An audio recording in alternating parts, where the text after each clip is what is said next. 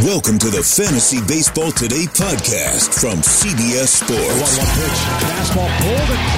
Alvarez it toward the corner. Get out, Get out! Get out of here! Get out! Got a fantasy question? Email fantasybaseball at cbsi.com. Get ready to win your league. Where fantasy becomes reality. Now, here's Adam, Scott, Heath, and Chris. It's fantasy baseball today time right now, and that is not Kokomo that you're hearing. It's not me. Hands up. It's not me, guys. Oh, Adam acknowledged it on Twitter. Mr. Aizer acknowledged it on Twitter this week that it was his fault. I didn't think about it till recently. I got nothing here. So, uh, what can Scott? What can I do? Can I sing it? That's where we wanna go to get away you don't- from it all. it doesn't seem like you know the right verse. It goes No, I don't. Domingo Santana. Ooh, I wanna add you to my roster in Roto, replacing Gio Soto. I don't even know if he uses that because Gio Soto's long gone. What is the That's where we wanna go? Who is that? What what lyric is there? To get away from it all. Well, there's Al loves Rick Porcello. Oh, whoa. I think your rendition of it is better than whatever the open music is. So It's I mean, not though. No. it's not. Doc Krotzer does amazing work. And Agree to I will not disagree. have you blaspheme him in that way. I'm just saying you singing it is a treat for the audience. Maybe you're right. Maybe audibly it isn't better. Definitely what I did wasn't better. But getting to hear you sing the lyrics is probably a pretty big treat for everybody. See, he makes it seem like Kokomo's actually a good song. Like his, he elevates it. He makes it his own and elevates it. It goes from being like, oh, whatever, Beach Boys, and this is lame song they made, to Sure. oh my gosh, oh my gosh. Domingo Santana. I like it. That's Yeah. pretty good. So I just I wanted to upfront apologize. Don't everybody scream at me because I did get screamed at last week about it. If I had it, I would edit it in and we would have that beautiful song. Right? Right. Okay. Sorry, I was looking at your face. Scott, you look so concerned that moment. I was looking at you. I was like, did something happen that we need to talk about? But you were just getting ramped up for the show. I'm or- not. Yeah, I am not great at staying focused. Okay. Like I'll get off on this thought tangent and just that's why sometimes I have to ask the host to repeat what they just said because I just like my mind's just totally gone off on this tangent where you know I just stop listening to Well, you. I mean, you're not the only one. My wife, other listeners, everybody. It's all fine. It's totally okay. I live a life that I'm used to it, but the cameras always they fool me because I can look at your face and you have this look and I'm like something's happening and it's just nope. You're just processing. That's okay. It's all part of the learning process. Let's get into the final day here and prep for next week because this is huge. I mean, the end of this week and the preparation into this weekend is a big deal because next week, for many, many people, the playoffs are about to start. I don't know if Scott White is going to be enjoying them because we did say that Noah Syndergaard may have cost you. Is there any, do you feel any better? You think the possibility might have changed that you? Yeah, I'm gonna win in that league. I'm pretty confident now. Things took a turn for the better, and I I, I was the highest scoring team in that league by far. So All right. Uh, yeah, I think th- I'm going to pull through there. Uh, yeah, my head to head, one of them, uh, actually the podcast league, I think I'm going to lose this week, but I'm I'm still alive in plenty of leagues. So yeah, there's there's a lot to prep for. Um, And we hope everybody else is locked in and alive. So we are going to be hitting two start pitchers, some of the most added and some of the relevant stuff that went down on Thursday. But I cannot help myself because Frank Castle, no, er, Aridas, the, uh, Aristides Aquino, the Punisher, was at it again, hit his 14th homer on Thursday. He was three for four with three RBIs. He officially broke Cody Bellinger's NL rookie record of 13 homers, which was set in June of 2017. It's ridiculous. Uh, I had pulled this. The achievement comes just one day after Aquino became the first player in MLB history to hit 13 home runs in his first 27 career games and 100 plate appearances. They're just making stuff up now for Aristides Aquino. They're just like, what stats can we make up that this guy continues to break? He's crazy. yeah, like the Guinness Book of World Records, like why why would anybody need to do any of the things, any of the records that are being set and broken? You know what's so great Like, is they send a person out to verify it. Someone's like, I'm going to chew the most uh, gum in a 72 hour span. I'm going to keep it in my mouth. And they're like, okay, well, let's for the integrity of it, we're going to bring somebody Right. to fly I'm out. gonna It's make like, a- all right. I'm going to make a paperclip chain that goes all the way around the building eight times.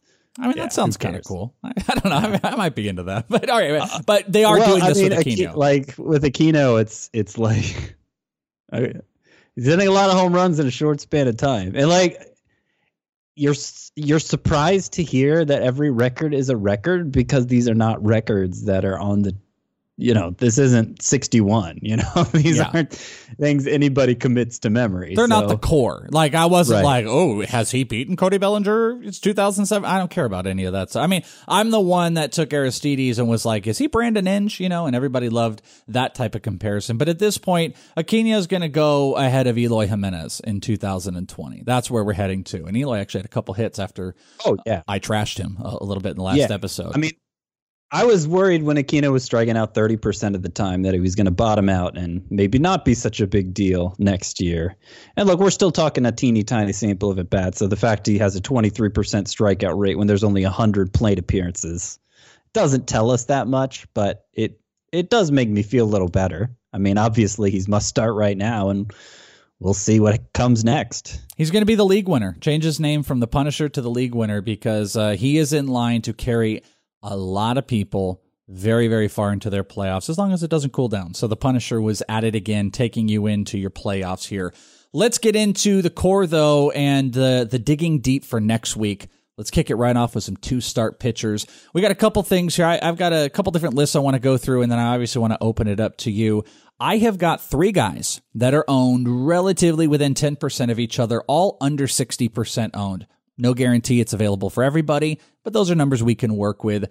Two starts next week, and I want to get your take on these guys. First up, Anthony Desclafani, who's 57% owned in CBS. He's got Philly, uh, and then he's got Arizona. You've got Alex Wood, who's 52% owned. He went 6 6, 300 runs, two uh, walks, and eight strikeouts. It was his first quality start since August 2nd. He did that tonight and uh, or on Thursday as we're recording this everybody it's about 11:30 Eastern and he's got Philly in Arizona potentially as his next two and then Jake Junis 46% owned with a very favorable Detroit and then at Miami matchup for next week. So, those 3 two starts what does Scott White want?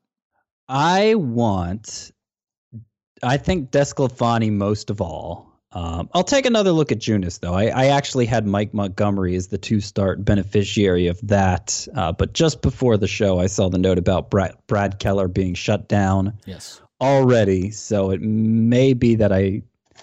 I figured out that rotation wrong. I'm not sure exactly who's. Yeah, made the I- two well, Brad Keller got officially shut down yesterday, but then they said Danny Duffy is going to go into Sunday. Is right. He's potentially going into Sunday. Yeah. So, which I think I saw. I would like to get to the bottom of that before the show is over. Okay, well, because that's the mystery. We'll see if we can get to the They bottom are- of those pesky kids. two amazing matchups, and uh, yeah, if Mike Montgomery, uh, I would feel a little better about Mike Montgomery than Junis personally, but either one becomes, I think, a pretty good sleeper against Miami and Detroit. But Desclafani, I feel like he's just pretty safe. Alex Wood uh, really had his first good start since rejoining the rotation. 19 swinging strikes, contributing to those eight strikeouts, which is a very impressive number. And yet he gave up three home runs. And that's been the issue throughout. Like one of his strengths, Wood's strengths is supposed to be home run prevention.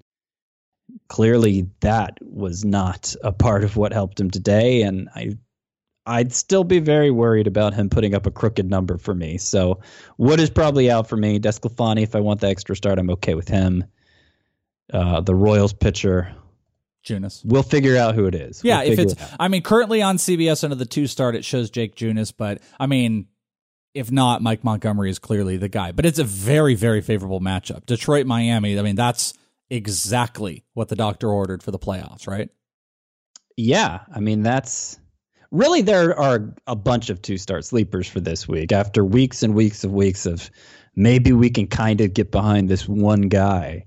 I see several pitchers. I like I to the point I almost wonder if it's just because I'm lower lowered my standard because I'm uh grown accustomed to not seeing anybody worth using. I think there's something in there. All right, well, let's keep digging then. Let's uh, let's dig a little bit further. Here are two that I think are right around the same percentage area, right around Junis's percentage area. You're more than welcome to pair these two against guys like Wood and Desclafani if you would like. But pairing number two, my guy, Sandy Alcantara, who had one of the biggest ownership jumps on CBS over the last week, went from 25 to 40% owned. He's uh, set up for two starts, and I like this at Pittsburgh, then versus Kansas City, but we know your feelings on him, versus a guy that got shellacked on Thursday, Dylan Cease. You've talked about, I mean, boy, could you have a more timely conversation yesterday when we talked about the rookie pitchers who have been getting rocked? Dylan Cease went two, gave up 10 hits, eight runs, eight earned runs, two walks, three strikeouts. He now has 16 earned runs in his last three starts.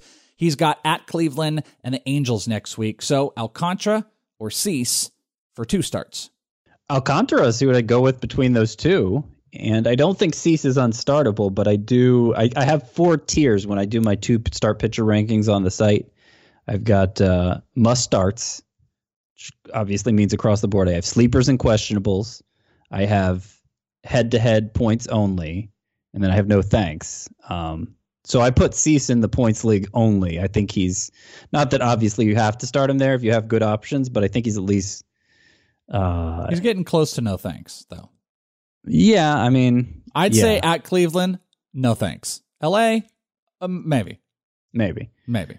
Um, but Al- Alcantara, uh, you know what? Do it. I it. think I'm going to change it because I'm seeing now I actually do have them in the same tier. I don't think I would start Alcantara in a in a in a categories league unless I was specifically looking.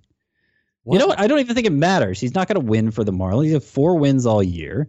He's not a strikeout pitcher. Hmm. So I don't even think in the counting stats I want him in the categories league. But a points league, I mean, going seven innings against the Pirates and Royals, I, I think that could add up to a decent point total. So I'm fine with that. Boy, we're not going to end this season without me getting you on Sandy Alcantara at all. It's just it's I don't know what he's going to have if he if he gets these two starts. Are you in with me just a little bit? Or are you still are we going to still fight about Sandy? Look, I've come a small way. Like little bit. before, it was just a week ago. It was like, get out of here with your Sandy Alcantara. I want nothing to do with him. And now I'm saying points league. You know, Okay. It's Yesterday okay, I said he work was- into it. yesterday I made, I- I argued for him being boring in a good way. Yeah. So you know. Okay. I mean, I'll take that. I'll I'll take my wins where I can get them. How Uh, about by the oh, yeah, way, go ahead. on the Royals front, it's looking like Mike Montgomery to me.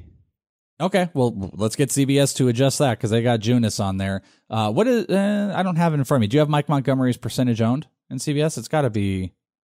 It's it's high. tiny. Oh, it's a tiny, tiny. It's tiny. Okay. I'll find the exact number. Okay, I'll be looking up too. Maybe we can compare him against this guy. Maybe this might be one that you can go. I've got a deep two start pitcher to potentially speculate on in a week that you're saying there's a whole bunch.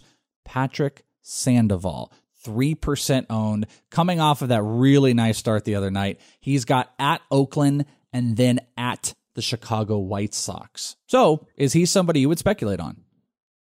Personally, no. I can understand why somebody would. He's actually the top pitcher in no thanks, in the no thanks tier for me. Um, so you know, but basically, I just don't trust him to pitch deep enough into games. I think he's inefficient. I think he's too wild. I like the potential there, but it's uh, it's.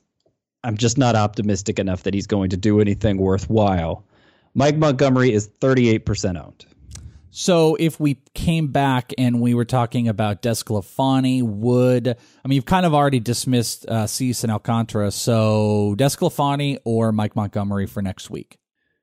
I have Montgomery ahead with those two matchups, Tigers and Marlins. 20%, almost about 20% less owned than Desclafani. So But look, I have Desclafani as a sleeper too, so I'm not saying I'm not saying you should definitely drop Desclafani for Montgomery. It's just we are giving people the opportunity right now to quickly get on the Mike Montgomery train for next week because he is one of those relatively ideal matchups that you probably have access to. So now I open it up to you. Mike Montgomery is going to be near the top of the list. You're talking about Desclafani.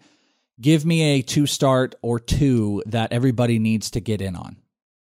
So I'll go with the two shallower league ones first. They're both just slightly over 70% ownership, but maybe out there in some leagues, particularly if you don't play on CBS. Uh, you play on like Yahoo or something. Come on. Uh, Aaron Civale, whose first start is against the White Sox, second start against the Twins. Okay, but you know he hasn't given up a barreled ball all season. So I wanted to bring him up, but I thought he might be a little too owned to even talk about seventy two percent. And I mean, five of six quality starts. He's awesome. So I'm I'm with you. I just want everyone to know I didn't pick yeah. him because I was like mm, over seventy percent. I wasn't sure. Yeah, Adam uses seventy percent as a cutoff. I think it's a little too restrictive. Um, you know, there yeah. are some there are some there are a lot of people who play in shallow leagues. Uh, the other one is Tanner Roark. Uh, he one of his two matchups is against the Tigers, and he has been.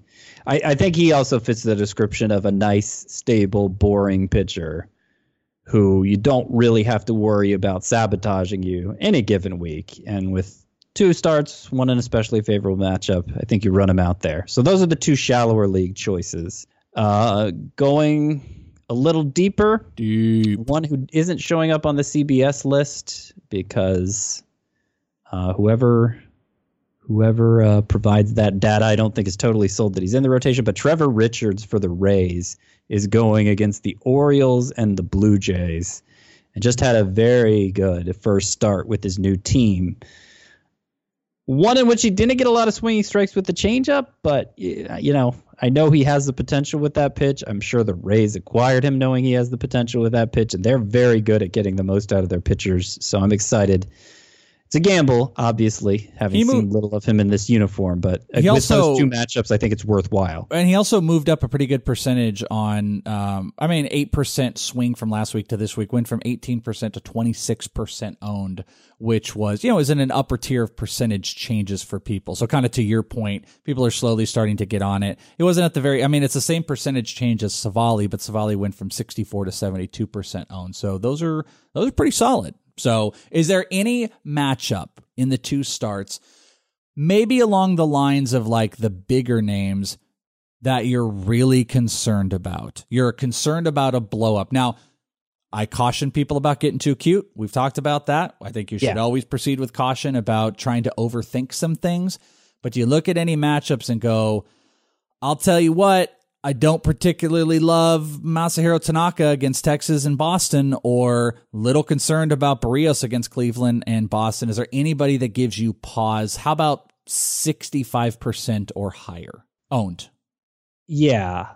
So, as a general rule, I would say I do not sit great pitchers, part of that group of 40 that we talked about, we've been talking about all week I don't sit them because of their matchups. Unless I just happen to have, you know, let's say it's a league where you start five pitchers. I happen to own six of the top 40. Good for me. I have to make a decision somehow. Okay, matchups might factor in, but beyond that, I don't. I don't consider, though, Tanaka to be in that top 40 anymore, though. Uh, he's not a reliable pitcher. He's not an especially 95% owned in CBS, 72% start. Right, right. Um, so 72% is lower than you expect for somebody with Tanaka's history, but he's not. He doesn't have that swing and miss stuff anymore. I don't think his ceiling's particularly high anymore. And two shaky matchups. I'm still probably starting him, but I don't think it's automatic. So that's a good call there. How about Porcello, uh, who's 76% owned? He's got he's got Minnesota and he's got New York, though they're both home games. Yeah, so I'm pulling up the list with the ownership percentages so I could go with your 65% rule here. But yeah, Porcello is is no thanks. Not not somebody I'm considering starting basically ever anymore. He's in the no thanks tier in my two start pitcher mm. rankings. So forget about him. Forget about him. Let me see who else here who's highly owned. Eh, that's probably the main one. 65 and up. Yeah. Um, it's a good week. I mean, let's just come back to what you said before. It's a pretty good week with a bunch of matchups that are out there. Not enough stuff that you have to get too cute. You get to set your lineups. You get to go out there, make a few pickups before, and you get to see what happens with this playoff run if you are oh, doing that. Let me go put one out there because he's only 64% started, which should probably be higher just just because of how well he's pitched. But Ryan Yarbrough two starts and the same two matchups that uh, that Trevor Richards has. Obviously, Orioles and Blue Jays. Obviously, obviously have to start Ryan Yarbrough. All right. I like it. All right. There you go. Uh, some good two starts for you to get your playoff week if that is what you're doing, or if you continue your run through Roto. We got you covered there. All right. Sponsor time. We're going to hear a message. We're going to come back. We're going to take a little live look into the games. We got a few games that are going on, and boy, there are some runs being uh, tallied up here. And then we are going to be talking about some of the news of the day and a bunch of ads. So, sponsor break, then we're back. Live Nation presents Concert Week. From now through May 14th, get $25 tickets to over 5,000 summer shows. That's up to 75% off a summer full of your favorite artists like 21 Savage, Alanis Morissette, Cage the Elephant, Janet Jackson, Meghan Trainor, Peso Pluma, Sean Paul, Sum 41, and many more for way less. Grab your tickets now through May 14th to see all of the artists you love all summer long for just $25 each. Visit LiveNation.com slash Concert Week to buy now. That's LiveNation.com slash Concert Week to buy now. So the two, three games we have going on right now, we've got Padres Giants going on, and Chris Paddack is actually pitching. Let's. I'm going to take a look here because Chris Paddack, I've got under a little section of gems. Seven innings, five hits, eight strikeouts, one walk. Does it hurt to know that when it's the most important time, you're probably going to be lose to an innings cap with Chris Paddock? Are you does that just does it hurt your soul, or do you feel confident they're going to find a way to keep making this work? Oh no, I don't think they're going to keep making this work. In fact, I was just saying on uh, on CBS Sports HQ Sunday that I, I think it's probably okay to go ahead and drop Paddack. Obviously, would you do it right now after that beautiful this one? kind of start? His previous four starts were awful. It seemed like he was his changeup wasn't working anymore. He was running out of gas. Even so, I suspect he has maybe one start left. I got one for you. Would you drop Chris Paddack for Mike Montgomery? Playoff run. They start next week. If I needed an extra pitcher, like I didn't have a staff full of aces, obvious must start guys, and you know was having to stream, yeah, you can't, you can't, uh, you can't put your season in jeopardy holding out hope that Paddack both sticks around longer than just one more start and pitches well, which is something apart from tonight that he hadn't done that much lately. Yeah. Well, I mean, it's sometimes it's quality versus quantity there, but that one makes sense. Also, the Diamondbacks and uh, Dodgers are putting up some runs. Merrill Kelly was getting lit up early on, four walks, four strikeouts, only made it four innings, but Ryu, whoa, bleh, four and two thirds. PU, 10 hits, well, it's like a, seven earned runs, four strikeouts. He is out of the game. Absolutely got lit up 93 pitches in, and the Diamondbacks were, they were teeing off on him. As a matter of fact, everybody except for Tim Locastro and Ketel Marte have a hit in that game right now for the Diamondbacks. Seven to four, they're up. And the last one, the Pirates and Rockies, not like we're trying to go and review the games crazily here, but um, Trevor Williams had a good game going, and then it started to go away, and it's like 11 to 8. Sam Hilliard hit a homer. That's kind of good to see. And I've got a little, a few more little Rocky anecdotes to talk about, but those are the live games that we have got going on. Speaking of which, standout. You got a standout for uh, Thursday that you want to drop? This is always my favorite part of the program. Uh, yes, my standout for Thursday is going to be Abraham Toro. There, I pulled one There out. he is. Yeah. Uh, first career home run. Walked three times. Hmm.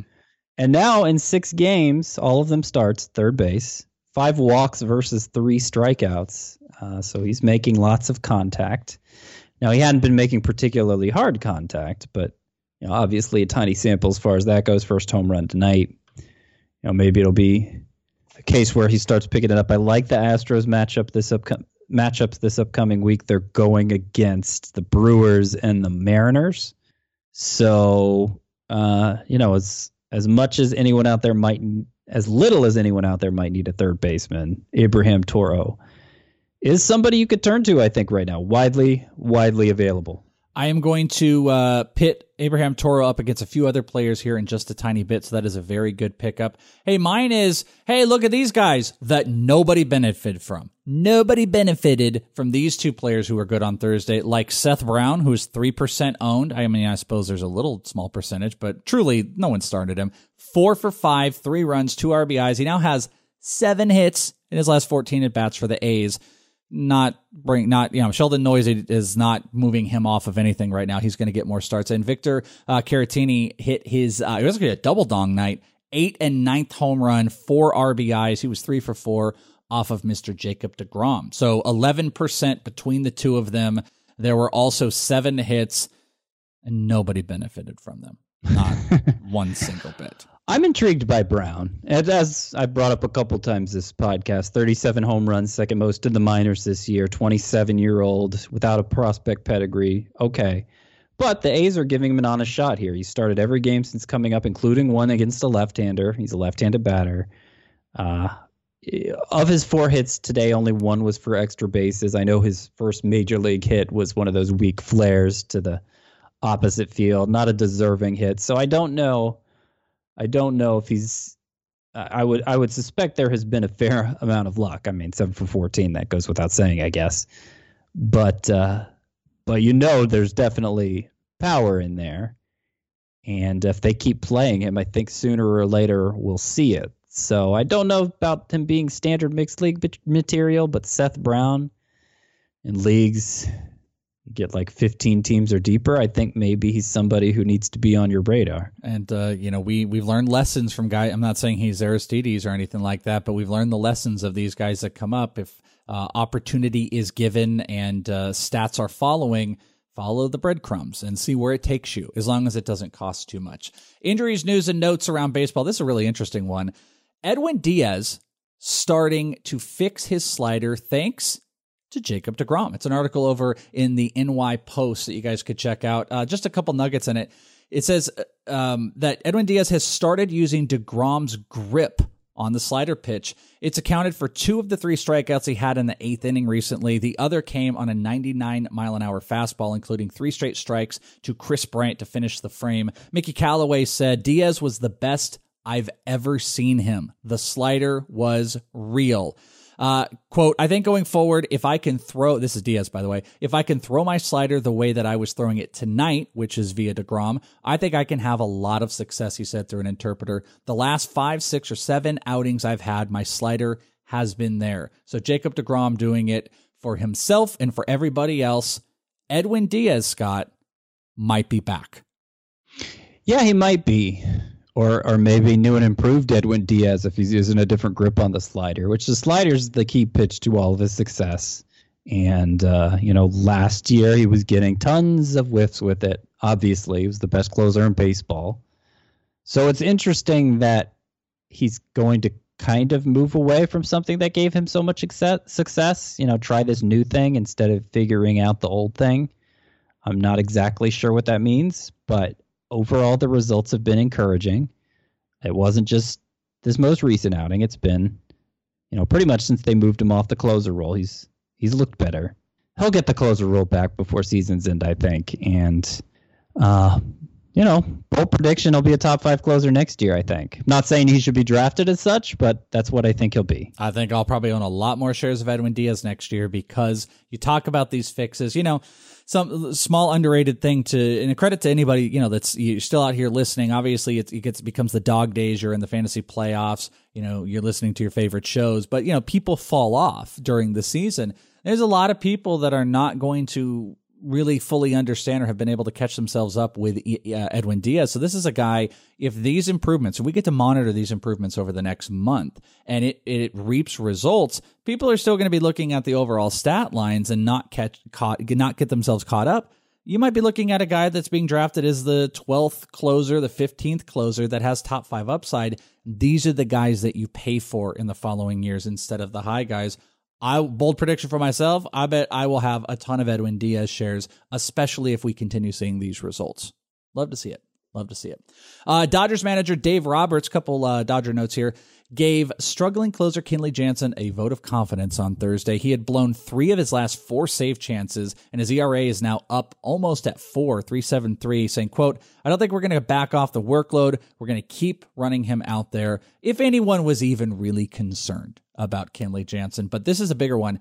Max Muncy is going to be examined by hand specialist Dr. Dan Sheridan And there's an addi- that's in addition to the X-ray that he underwent um, on Thursday at Chase Field out here in Phoenix. This is after they said ah, positive signs. They're going for some second looks. Dave Roberts is optimistic. Muncy won't be out for long. He, he is not playing. I got the Diamondbacks game on right now.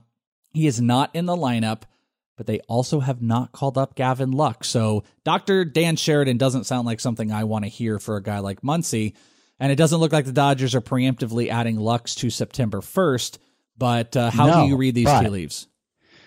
But uh, you may not have finished the quote there for Roberts, or maybe it was a different quote. I don't know. But what he said was if Muncy does end up miss- missing time, it, the Dodgers might be more aggressive with their September call ups, is I believe the way he put it, which Which is an right. indirect way of saying we're calling up. Uh, you're 100 percent right. And third, by the way, some of the best hand specialists out in Phoenix. Weirdly, I, I, my wife actually had a horrible dog incident one time where he, she got an artery and a fractured finger from a dog bite. And Oh. like one of the best hand surgeons in the world was out here and they fixed her up within two hours of the bite and her fingers like new. Not that anybody cared about that, but it's not a surprise. I guess I'm saying is that some of the best, some of the best of those type of people already out here in Phoenix. Don't be surprised as you're listening to this podcast on Friday if there is some type of result. And what I mean is Muncy on the IL or a Gavin Lux call up, or maybe those coincide with each other. that was just an odd.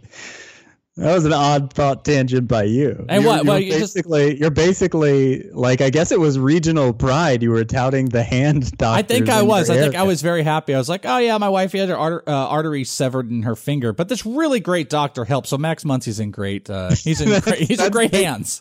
That sounded like what you were saying. Yes. yeah, I, I'll, I'm taking uh, payment for all of those endorsements there. So yeah, not that it meant anything. Well, thank you for making me feel bad about it. At least, thank you for making me feel inadequate. I'm glad your wife's okay. Thanks. That sounded Thanks. sounds unpleasant. I appreciate that. It totally was. Just like that last two minutes of me talking. Unpleasant.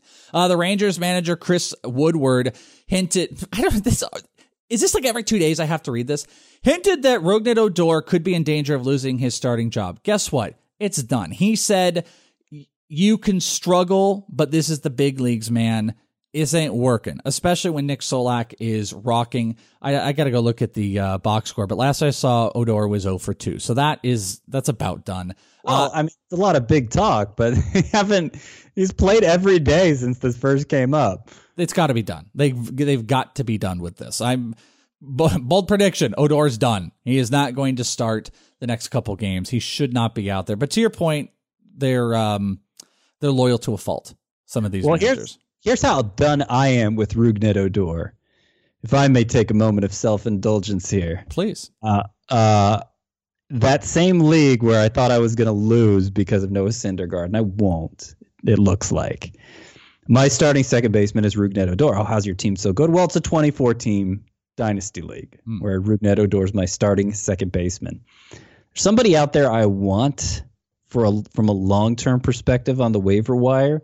I don't really have anyone else I feel like I can drop except Rougned Odor, who I know I'm not keeping and who I'm so confident will do will not be a difference maker for me down the stretch, then I'm willing to drop him, install a hardly playing Ty France as my second baseman, even with hmm. a championship on the line. Uh, because that's how done I am with Rougned Odor. I don't think he's going to help. I, I mean, I hear you. The exact quote, by the way, was We are willing to withstand some lack of production, but this is the big leagues. I hate to say it, but you've got to be good to play every day, and he knows it. I don't, but I don't think you know it, Woodward, because he's not good any day, and he keeps going out there. He was 0 for 3 with a walk on Thursday. It's got to be done. And by the way, cut Rougned Odor for Ty France. Just free yourself. Do it right now on the pod. You will feel so much better. Well, I already have France. I'm not going to say. Oh, I Oh. can say who. The, the, the claim will have already gone through. Oh, you know who it is? Who? You know who it is that I'm cutting Rougned Odor for? If unless somebody beats me to it, Who? it's Seth Brown. I like. I mean, that's great. That's I love the Seth Brown idea eh, because it also it completely reiterates what garbage Odor is at this point. Not that Seth Brown isn't, but we just talked seven of fourteen hits so Yeah. far. That's what speculation is all about. Even in Dynasty, I don't get it. I don't get it with Rougned Odor, and I don't think it's needed. Uh, final one, by the way, I, I, should have put this with the rest of the Dodgers. Jorge Castillo of the Los Angeles Times confirms that Ross Stripling is going to be activated when the rosters expand on Sunday. But I don't know it. They they don't even seem to have a clarity if it's going to be in a starting role, if it's going to be in relief. Most likely in some version of a relief or maybe a multi pitcher inning type of thing. Any interest in Ross Stripling at this point? The Dodgers are so annoying with this. It's like. Sure it's like pitchers don't even have roles to them anymore. Uh, yeah, we'll throw someone out there in the first inning and see how long he goes, and then we'll go with somebody else and whatever. They just don't even care. It's California, so man. It's a relaxed attitude. Like, yeah, whatever. It's a little dude. too relaxed for me. But uh, yeah, I'm not. I'm not counting on Ross Stripling being more than like a two or three inning pitcher in whatever innings, whatever form that takes. So thanks, but no thanks. Yeah, Okay, good enough for me. All right, uh, one more sponsor break. Let's hit it and let's get back and talk about the most added. We got a lot of hitter stuff in there, and there's some pitcher stuff. So break right here on Fantasy Baseball today. Worn by players like Michael Harris to meet the demand of elite ball players, the New Balance Fuel Cell 4040 V7 is a versatile option. The 4040 V7 is built for the athlete who needs responsiveness and ability to cut and run at their full speed. The model features a fuel cell foam underfoot and a synthetic and mesh upper to provide breathability, comfort, and a snug fit as you round the bases. The fuel cell midsole features nitrogen infused foam specifically designed to propel athletes forward. Learn more about the 4040 at newbalance.com. We do have some finals here on the games that were going down. So we've only got the Padres and Giants and the Diamondbacks and Dodgers going on, but the Pirates beat the Rockies. And, you know, I'm going to jump right to this because I just keep looking at his line. I have got for you hitters to add 50% or under. And the reason I'm bringing it up because I was just looking at Pittsburgh is Kevin Newman had quite a night in Colorado. 42% owned, double dong, four for four, two runs, four RBIs, two homers. He was awesome. Eighth and ninth homer of the year. He's on a current six game hitting streak. Let's compare him to two others. CJ Cron, 50% owned, went three for five on Thursday, hit his 22nd homer. And Jurickson Profar, who's 49% owned, hit his 17th of the year, which is a shocking number to me thinking about Profar. Three for four with three RBIs, second homer in four games, but only a 208 average in August. So, Kevin Newman, one of the players of Thursday versus Profar versus Cron, 50% or under owned. Who do you pick? The one I pick is Cron. I mean, he's the one who I think has is has the kind of bat skills that we look for in fantasy. Like we know he can hit for power, and I actually love the Twins matchups this week. He's going to be in my top ten sleeper hitters for uh, the upcoming scoring period. I don't think Newman is useless. He's just it's just a very particular skill set. Like he's not going to have another two homer game this year. It's like Liam Neeson. He makes yeah, a particular set of yeah, of skills. Um he makes some weak, weak contact. Kevin Newman does. He makes a lot of contact, and that makes him a good source of batting average. But that's that, and the occasional stolen base is about all he's good for. So I'm not. Uh, he's not going to be an impact player. More of a role player in in uh, in maybe deeper rotisserie leagues for him. All right. Uh, most added. I was going through there. The most added player is probably not a shocker to anybody over the last week. It is Mark Canha, who we've spent a decent amount talking about. Went from 17% to 49% owned, a 32% swing, which I think is one of the highest I feel like since I've been doing this. But let me ask you this Daniel Murphy, Mr. Daniel Murphy.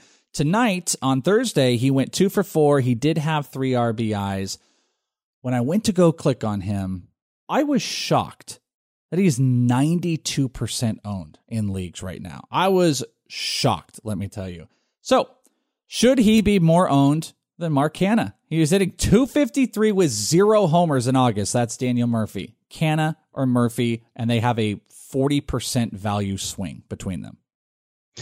I'd rather have Canha right now. I don't think Murphy is going to uh, like he kind of got hot in the middle portion of the season, and it, we were like, well, maybe he's finally going to live up to the hype of him going to Coors Field. There was a lot of hype this preseason, but it's just he just doesn't seem to have uh, t- to hit the ball hard enough anymore at age 34 to be an impact player. He can he can pile up some hits when they're at home in Coors Field, but it's not the overall impact just isn't there, and I don't think the potential for it is there. Well, Can has been doing it for close to two months now.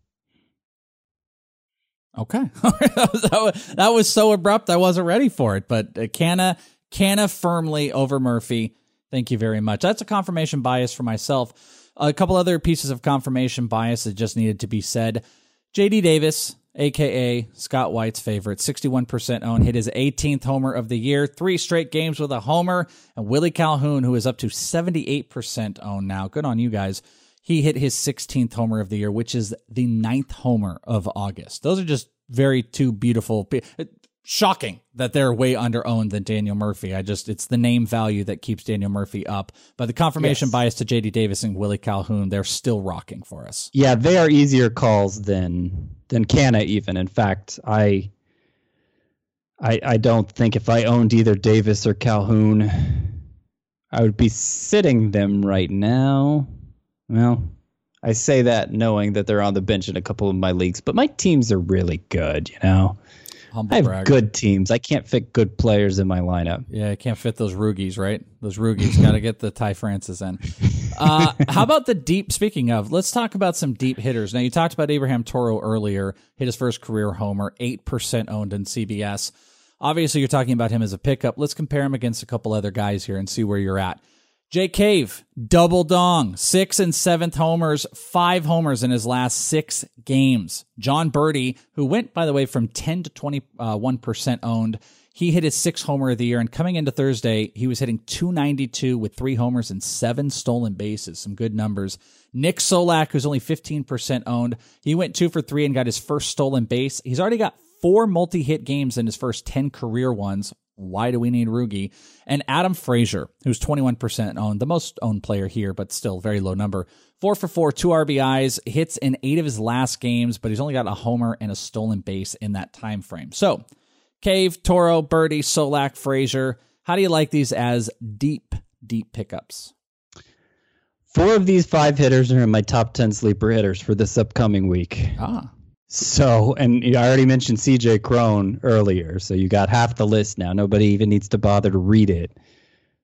But, um, but yeah, the the four are Cave, Toro, Berti, and Solak, not in that order.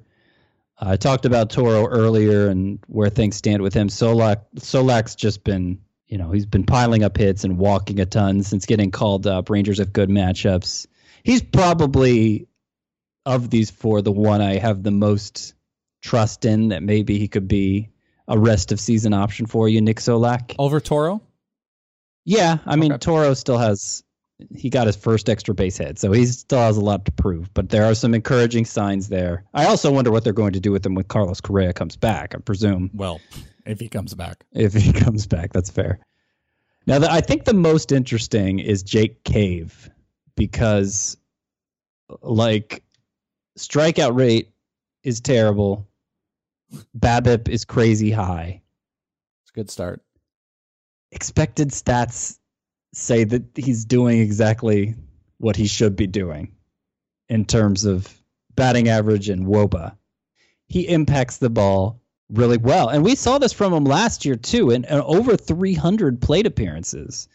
He struck out a third of the time, which is crazy high, 363 BABIP, yet the overall production was pretty strong.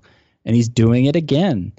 And at some point, maybe we should buy into it. Now, I don't think he's a stud. I mean, there there are limitations on the batting average, but if he hits for enough power, um, in like a five outfielder league, five outfielder league context, Jake Cave is going to matter. By the way, Eduardo Escobar just hit his 30th homer, just an absolute crush. Diamondbacks are killing the Dodgers. Eduardo Escobar, very, very impressive. Uh, just some good deep uh, hitters to talk about. How about some pitchers here? Better pitching adds 50% or less owned. Three guys. These were near the top of the list of the most added over on CBS. Adam Plutko, 29 to 48% owned. Uh, Adrian Houser went from 32 to 50. And Sean Manaea, who we talked about, 33 to 40. And there is talk that Manaea might be able to get into uh, a game next week. So, what do you think? Who's the 50% or less owned guy that you want? Plutko's the one I want the least. The other two, I mean, we got to see if Manaea can can find a starting spot and see if uh, the reduced velocity translates as well in the majors as it did in the minors. He's not throwing very hard, but he's getting tons of strikeouts, even in the PCL where nobody pitches well anymore. And uh, I'm I'm definitely intrigued by the possibility, especially if you can stash him in an IL spot.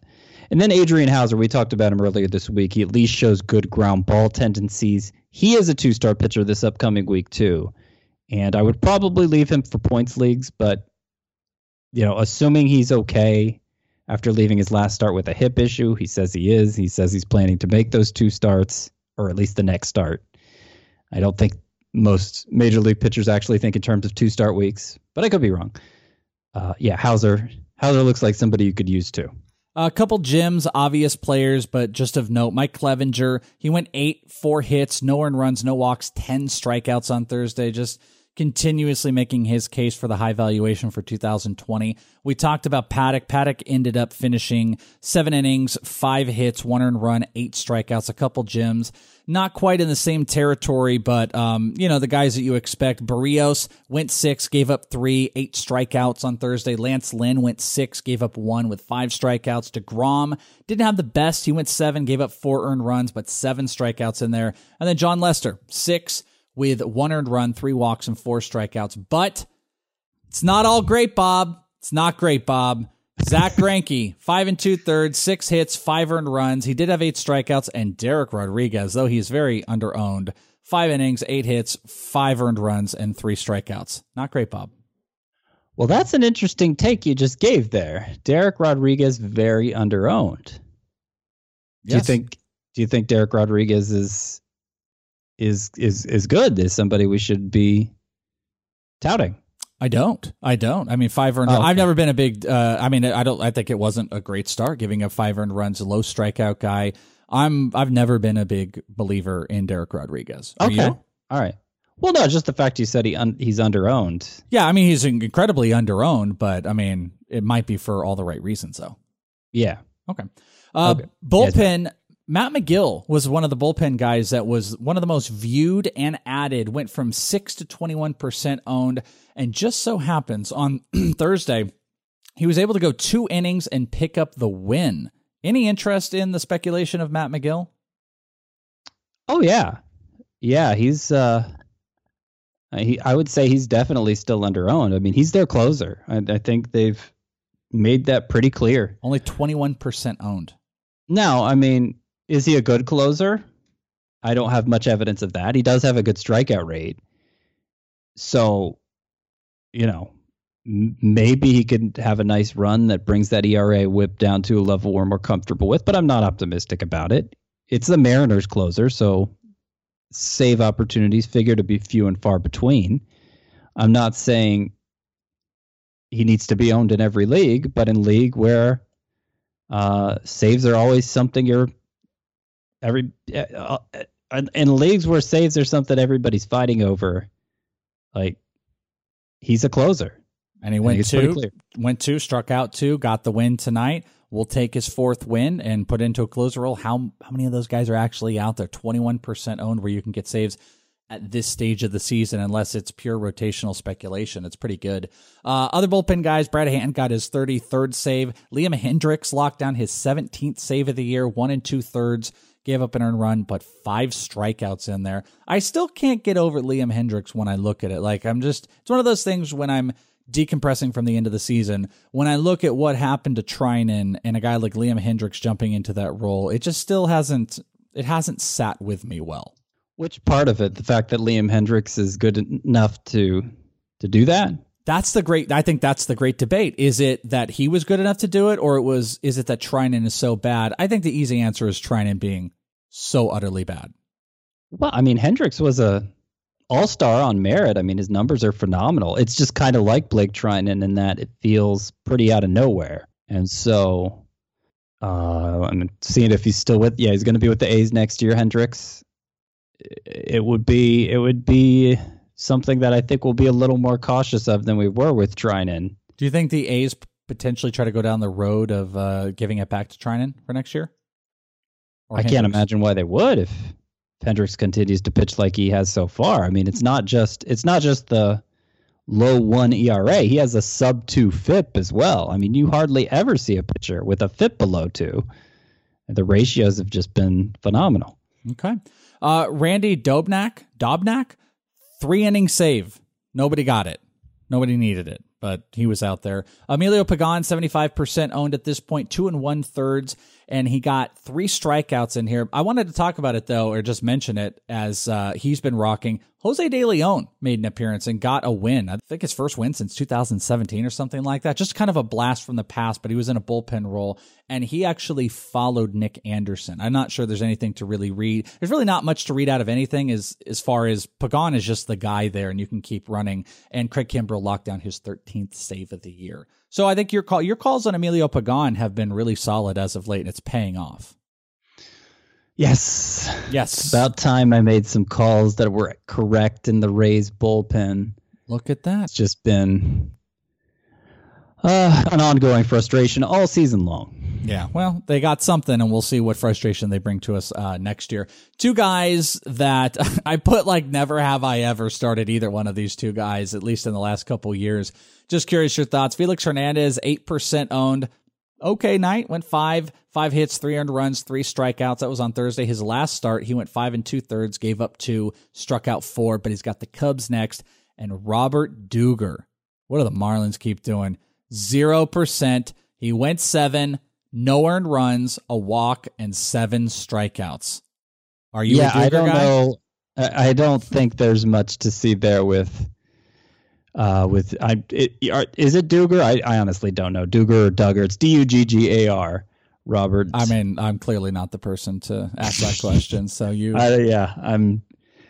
Yeah, I'm not normally either. So. Nobody owns um, him, so no, nobody actually really knows. I think it's a, he, he had he, he like throws he, his average fastball velocity is like 90, so he's not a hard thrower or he's a soft tosser by today's context. His K rates were okay in the minors, but nothing to get excited about. I, I feel like this isn't anything worth pursuing here, as good as this one start was. Okay. People are going to be asking. They're going to look at the strikeouts. They're going to look at the, you know, absolutely no own percentage. It'll, it's, I'm, I think it might even be more exciting for people than Melville just because of the strikeouts. All right. Uh, let's end this bad boy with a couple emails. You guys can send those in to fantasybaseball at cbsi.com. Here is what we got. This is, who is this from? I don't know who this is from, but dear Zach, Stefan, Tim, and Howard. Okay. Help me with this keeper conundrum. Choose four of the following options, losing 2020 draft pick in the round specified. We have Devers in the ninth, Bieber in the seventh, Snell in the ninth, Alonso in the 16th, Adalberto Mondesi in the 18th, Bichette in the 22nd, Aquino in the 22nd, and Jordan Alvarez in the 22nd. He says it's a 12 team 6x6 OPS and quality starts. He he also said that Alvarez of all the guys he labeled, Alvarez was his absolute no-brainer keeper. So pick 4 with those rounds. Devers, Bieber, oh mm, Snell, Alonso. Gosh. It's a lot of good options. They're all no-brainers. This is stressful just because you can only get it wrong. I feel like. Uh, so Alvarez in the twenty second. Yes, I agree. That's a no brainer. All right. Devers oh, in the ninth goodness. is a no brainer. I think so. Yeah. I mean, Alonso in the sixteenth is also a no brainer. right. So then it comes right. down to Bieber, Snell, or Bichette, or Mondesi. or Mondesi. I think Aquino in the 22nd. Like, we're not. No. I mean, I'd be happy to keep him in the 22nd round. Don't get me wrong. I'll pass. He's he's the least uh, trustworthy of the, the, like the least confident I am that this player is just going to be great forevermore. I'm tempted to t- want a pitcher here, and I feel like it's Snell, but I'm assuming because you have two nines, uh, Devers and Snell are both nines, that one would cost an eight. So you'd have to consider Snell as an eight. So would you keep Devers? If I'm n- keeping a pitcher, it's Bieber. Right? He's going to be in t- my top five next year, seventh okay. round. You know, a lot of times when there's any doubt, I'd like keeping the, if it's a discount at all, I like keeping the better player, even if it's not as significant of a discount. So I think I'm going to go with that standard here and make Bieber the fourth. So we so have was, Devers, Bieber, Alonso, and Alvarez. Those are the four.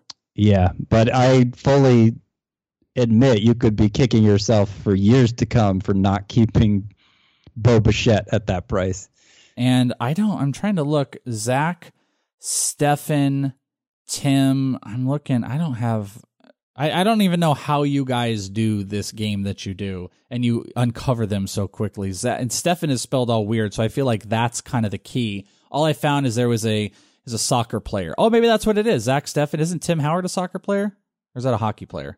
It sounds familiar. Tim Howard goal. Yep, he's a soccer player. Okay, so soccer. Did I get it? Zach, Stefan, Tim, and Howard. Zach, Yeah, Stefan is a. took two soccer players, split their names up into four names. I'm pretty proud of from- myself. That's pretty. Yeah, good. you did it. Yeah, you look did at me. it. I did something this show. Cookie for me. All right, last one here. Dave from Ontario. Hi, Morgan, McCluster, and Laboratory. Uh, head-to-head categories and second, holding a bye. Who do I want as a bench hitter? Eloy Jimenez, Danny Santana, Dustin or Dexter Fowler leading off for the uh, cards. Danny Santana, easily, Easy, easy. easily.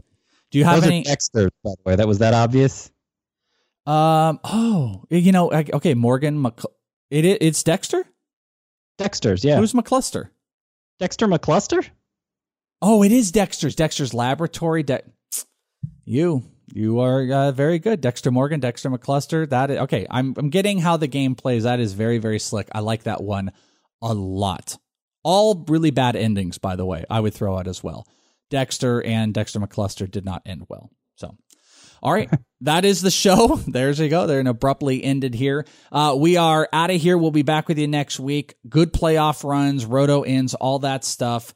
We got the crew. I know Adam and you are going to be back here on Monday for everybody, and then I will be back with Scott White, and maybe we'll get a little Adam in here. Well, I think there's. I know you guys don't uh, don't deal with these things out there in the desert, but there's a little hurricane coming this way, and by Sunday, we'll we'll see. I, Are you gonna we'll get hit with it? Direction it goes. What? Are you going to get hit?